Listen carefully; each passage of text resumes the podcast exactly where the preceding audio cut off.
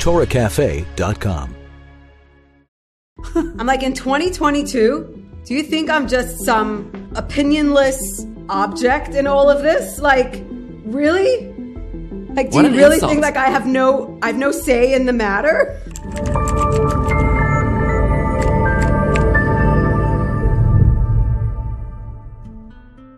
Hi, we're the Viglers. I'm Rabbi Dovid, and this is my wife Chana.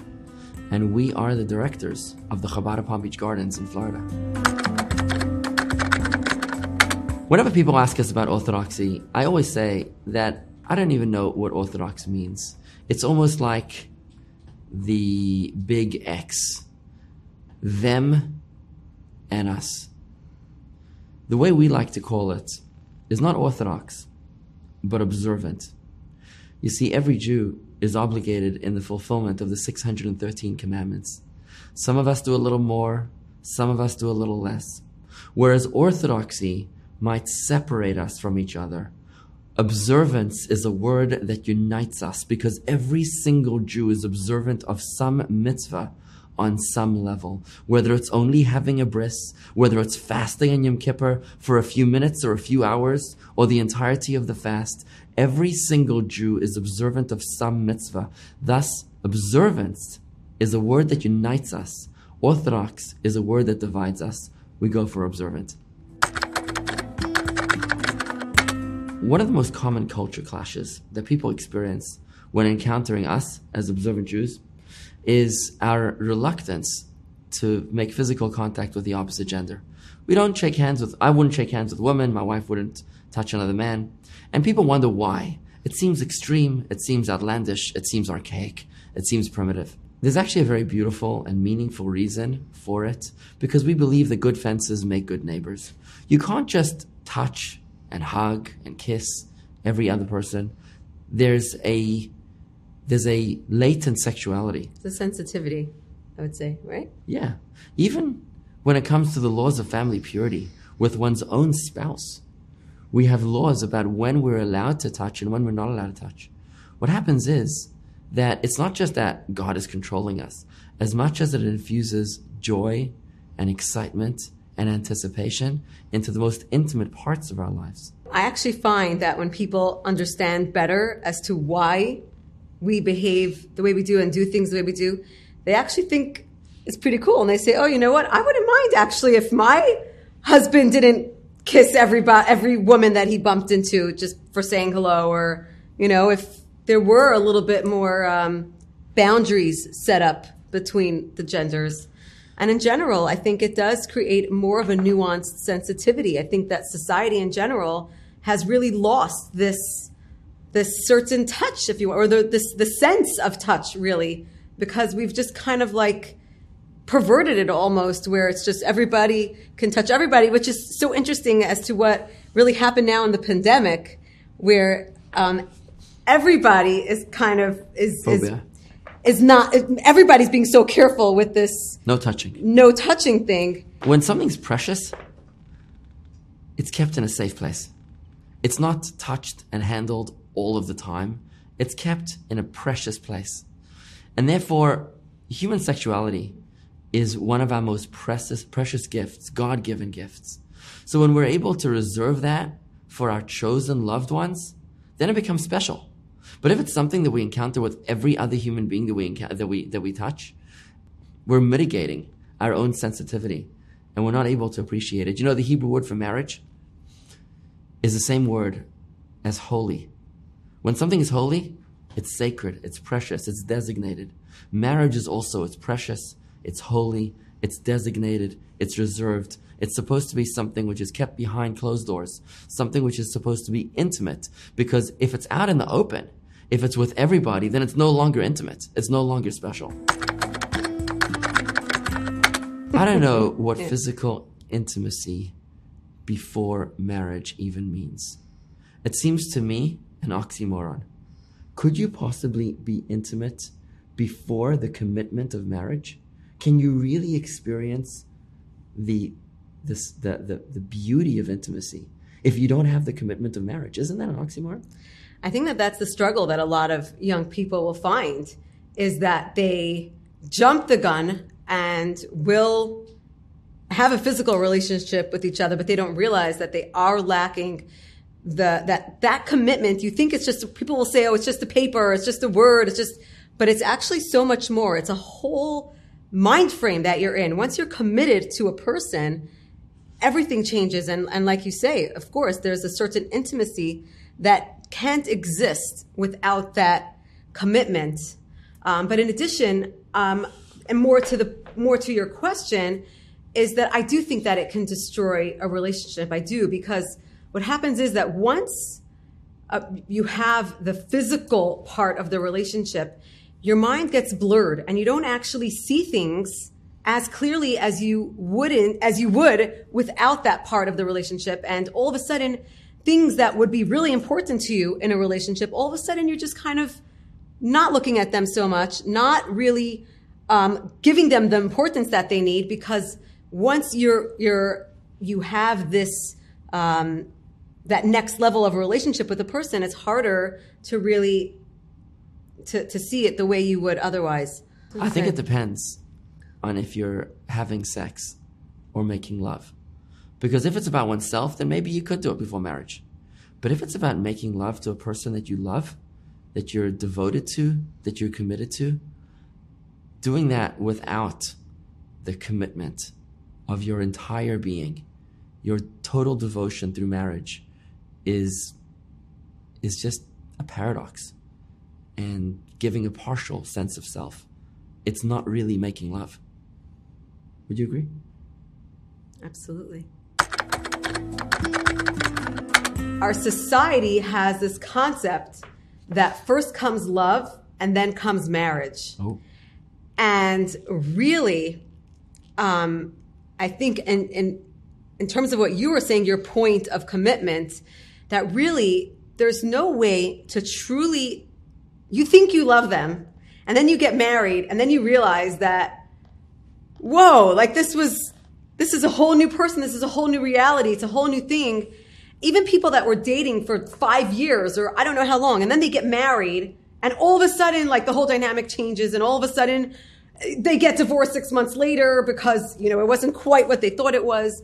Because what they thought was love isn't love. Love really is a commitment to somebody. It's that unconditional commitment. And really, I think the Jewish view is that first comes marriage and then comes love. First comes that commitment to one another. And once you know this person is mine and this, and I am theirs, you, it's just a whole different mindset and you can actually let yourself go a little bit more. You can actually love easier. You can let yourself be loved easier. Because if you're in this, um, in this limbo state where you're not actually sure if this person is going to be here tomorrow, um, you don't know what's going to be. That It's it's actually hard to allow yourself to be in a proper relationship and to actually love freely. You know, the Torah is not just a book of history; it's our life guide. It's our soul's GPS through our lives. So the first time that the Torah tells us about love is when Yitzchak, Isaac, falls in love with his wife, Rivka. It says, first he took her into his home mm. and then he loved her. Love comes after commitment of marriage. And if you're going to have sex before you're truly in love, before you're truly committed, then you're just being selfish.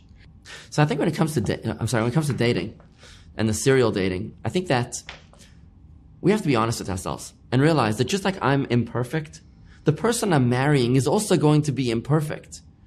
And we're going to figure it out together. So you got to figure out, you got to ask yourselves, yourself, what is it that I can't handle? There's certain personality disorders, certain, you know, certain behaviors that maybe you can't handle. And that's okay to have on your checklist. But I know for myself, the most important part for me was a good heart. There's nothing more important to marry a good heart. I wasn't looking to marry a professor. I wasn't looking to marry a neat freak. I wasn't looking to marry somebody who's uh, an entrepreneur, the next uh, Amazon uh, uh entrepreneur. I was looking to marry a wife, a beautiful person with a golden heart, and I found her. I definitely think that you can marry the wrong person. What do you think? I think that there's no excuse for abuse, any type of abuse. And as long as there is abuse, then yes, they were the wrong person. But if there's anything else, I think if you were able to fall in love in the first place, then you can always find it again. You know, there's always things that we go through that make it a struggle, that make it difficult. Um, but I think that today it's become way too easy. Our, our marriages have become way too dispensable.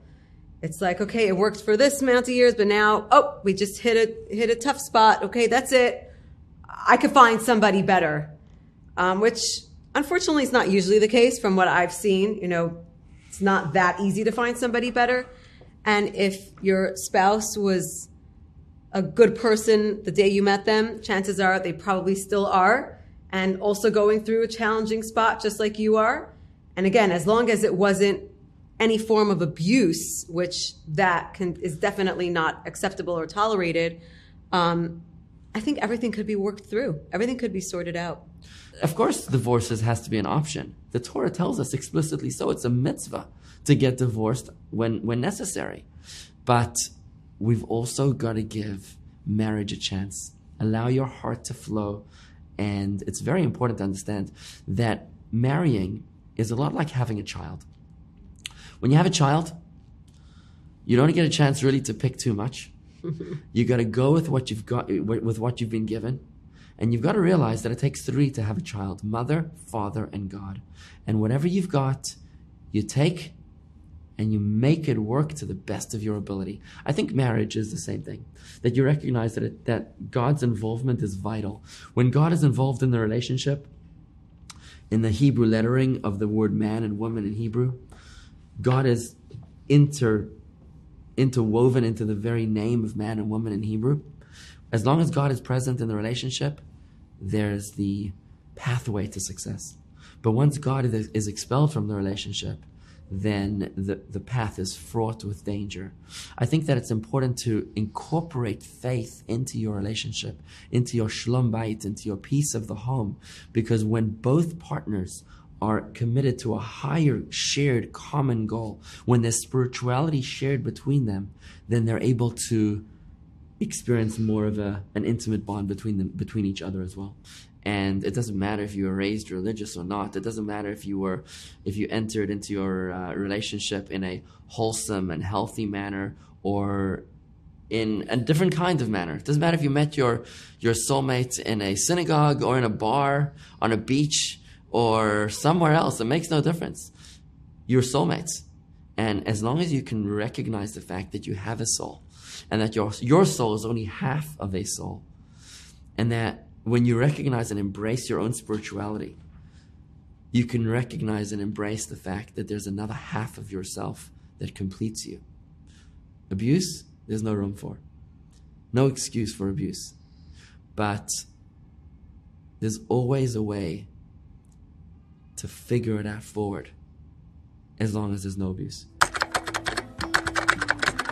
Oh my gosh. Over 50%. Yeah, I was going to say 50%. It might even be, I think it's 70. Oh no, I'm scared to see.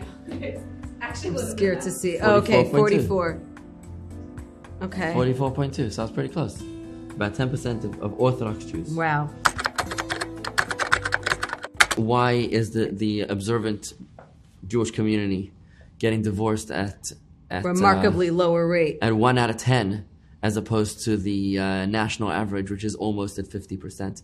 I think that it's a known fact that successful intimacy, I'm not talking about sexuality right now, but successful intimacy is very much dependent on a shared spirituality. When you have values that you share and a higher, po- a higher power that you turn to, that has a profound impact on our ability to relate and to love our spouses. It's a known fact in intimacy. So I think right there you've got a very profound influencer as to the retention of more observant Jewish marriages. Also, on the flip side, I think on a social aspect, I think it's a lot less acceptable for some reason to get divorced in uh, in observant Jewish communities even though it's happening.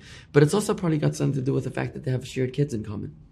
They have a lot more kids to, to well, not stay necessarily in the for. first year, but I think there are also. Um, I think it's it's a mindset that um, in the in a, in a religious any any type of religion really religious community um, there's a there's an importance a value that's put on marriage as opposed to in the secular society where there really isn't as much as a value. And i think that um, for a lot of the observant community for a lot of the religious community they also have role models.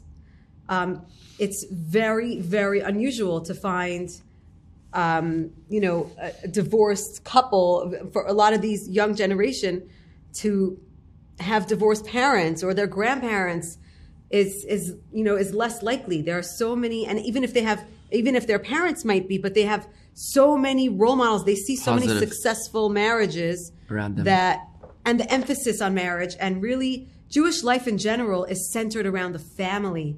The family is such an integral integral part People think that, our that life. Ju- Judaism centers around the synagogue, but that's actually just one or maybe five out of 613 commandments. The vast and overwhelming majority of the to- commandments of the Torah surround not the synagogue, but the kitchen table, surround the Jewish bedroom, and surround the Jewish dining room and living room. It's The about home. the couple. It's about the home. It's about the home. You know, another interesting factor I just want to point, er, point, point out is the importance of family purity and its profound influence on maintaining and, and deepening intimacy within Jewish couples, uh, within observant Jewish families.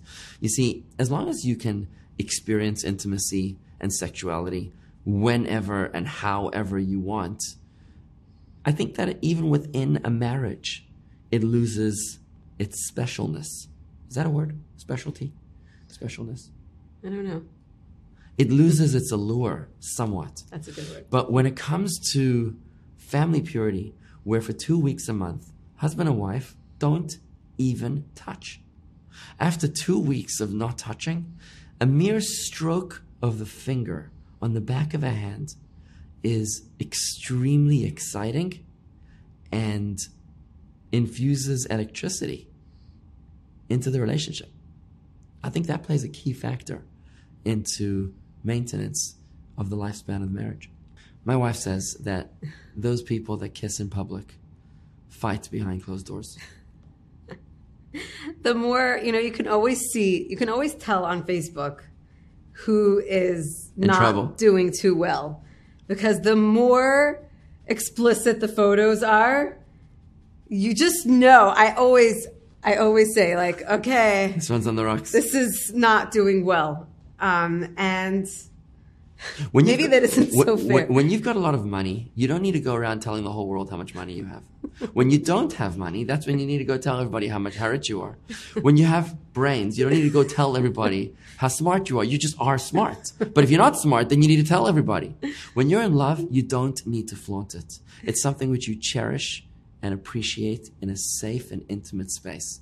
But if you're not really experiencing that kind of a wholesome relationship, then maybe you do need to flaunt it and share it in public in order to make sure that everybody else knows that they, that you have what you don't really have. Intimacy is sacred. In- intimacy is special. You don't walk around telling everybody what's inside of your bank account because it's special. So why would you walk around telling everybody what's inside of your bedroom or inside of your most intimate aspects of your life? Observant Jewish couples cherish their sexuality.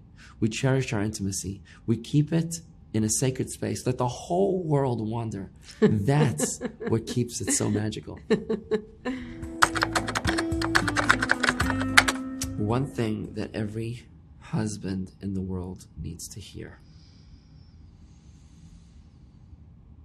There's nothing more beautiful than a wholesome family. As a rabbi, I've spent much time with people on their deathbeds, and I've asked them, what are they most proud of? I ask every person, what are you most proud of? I've never heard someone tell me that he's most proud of his job. He's most proud of the deals that he made, the business that he built, or the real estate that he acquired. Every single time, whether they are in touch with their children or even those estranged from their children will tell me on their deathbed that they are most proud of their children. There is no greater investment that you can make upon this earth, no prouder achievement than building a family. To build your family takes wisdom, humility, courage. It takes God's divine grace to lead you and guide you with prayer and with courage and with wisdom and with humility. You can build a beautiful, loving relationship with your spouse, give birth to beautiful children, and raise your family to the purpose for which you are here upon this earth.